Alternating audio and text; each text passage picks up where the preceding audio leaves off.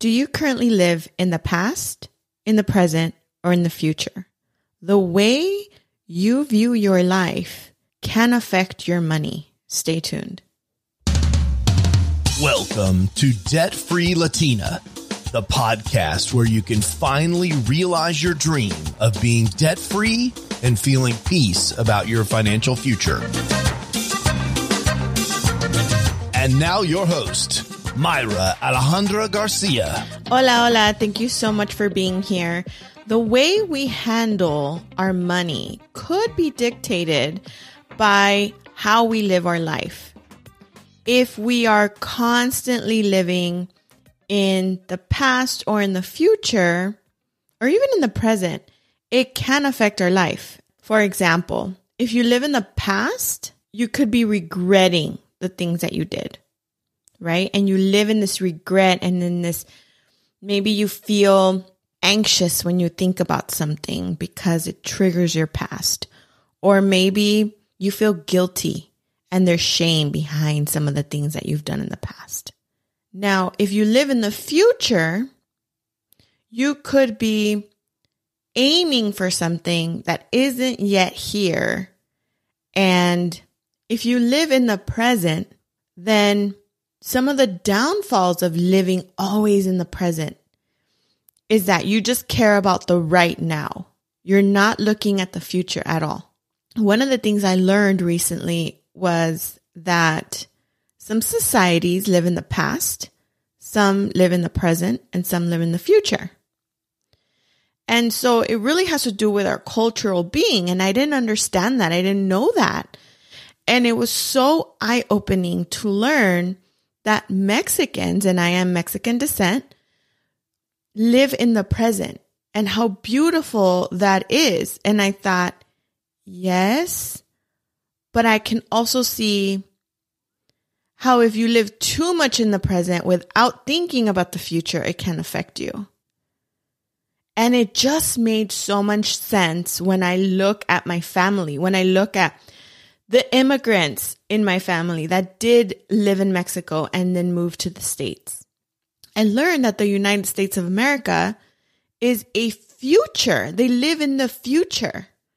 And that's how, you know, they're always thinking about how to make more money, how to this, how to reach for that.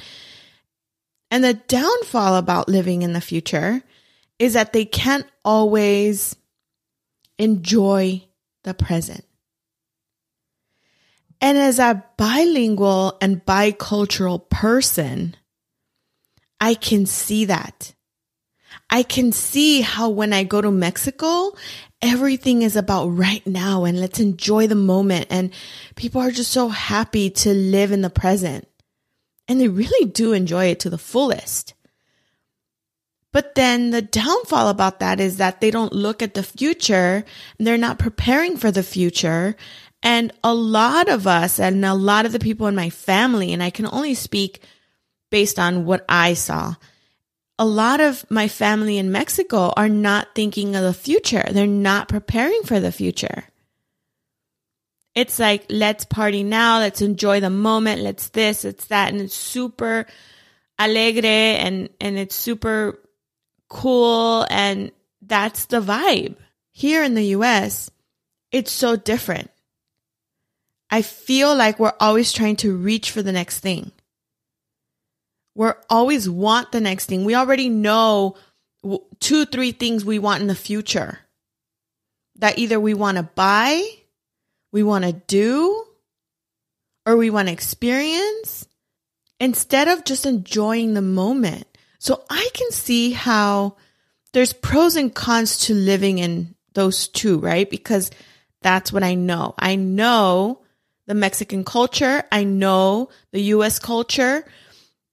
And I just thought, well, can we be grateful for the present? Can we enjoy the present without forgetting about the future? I think so. I think we need to be more conscious of this topic and we really need to like not completely forget when we're in the present about our future.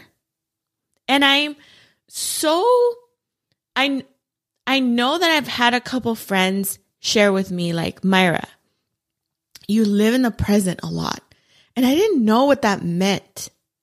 I actually had my friend Lisa visit me last year and we were in Sedona. And I told her, I said, I don't like being on my phone when people are around me. I don't like it. I love to live in the present. I forget to take pictures because I just love enjoying the moment. I love being with you. And I just, I just expressed how I feel like Instagram and being on social is such a burden to me. It's so hard. Cox knows that when summer starts, your family doesn't stop. So they have new internet packages at an everyday low price with the same speed and flexibility that you expect from Cox. And they include panoramic Wi-Fi equipment at no additional cost. It's internet that keeps up with you, all with no annual contracts, which means no pesky early termination fees. With everyone at home, it's nice to know that when they're connected, they're protected with advanced security from panoramic Wi Fi. And when you're on the go, stay connected to what matters most with access to over 3 million Cox Wi Fi hotspots. After a long hot day, cool off with a family night with Contour Stream Player. Enjoy live sports, your favorite shows on Hulu, Netflix, Disney Plus, Peacock, and more with all the popular streaming apps. Learn more at Cox.com because I absolutely love the present. I love it. And I think that has to do with my Mexican side, right? But I also feel like I am thinking of the future. I'm constantly thinking about what things I can do. How can I improve? How can my future look better than now? But I turn it on and off. It's not simultaneously. Like when I'm thinking of the future is when I'm in my office, when I'm podcasting, like how can I make this better? I'm not enjoying the future all the time. Or I'm not living in the future all the time. I'm not. I literally turn that off and on when I'm in work mode. But even that, it made me realize like, can you just enjoy your job for the day? Can you stop thinking about what you need to do in the future? And it's like, as long as you don't constantly live in the past, present, and future, and that you have a balance of each, that you have a little bit where you look at your past and you're like, I'm so glad that season is over, but I'm going to learn from it. When you're in the present, that you enjoy your family because you're not going to be in this same place tomorrow. Your kids will be a day older. If you are enjoying friends that are visiting, it's not often. Enjoy the present. Be grateful for what you have and what you're able to do. And then when you look at the future, I want you to look at it with excitement that your life experience is going to get better that you are preparing for the future and that it's only going to get better. So I think that when I look at my family and I see that they are really living in the present and they don't think about the future at all. I mean, it's hardly ever. It was eye opening because I saw how they handle money. And I just thought there's a correlation here. There has to be. When societies live in the present, they will spend all their money in the present. They don't care about the future. They just want to live in the now, right now. That was the majority of the people in my immediate family, especially the immigrants in my family. They just cared about the now. And like I said, there's pros and cons to that. If you live in the future and you save all your money because you want to have it in the future, or you want to invest everything you can, you know, scrape together after paying all your bills, then you're not living in the present.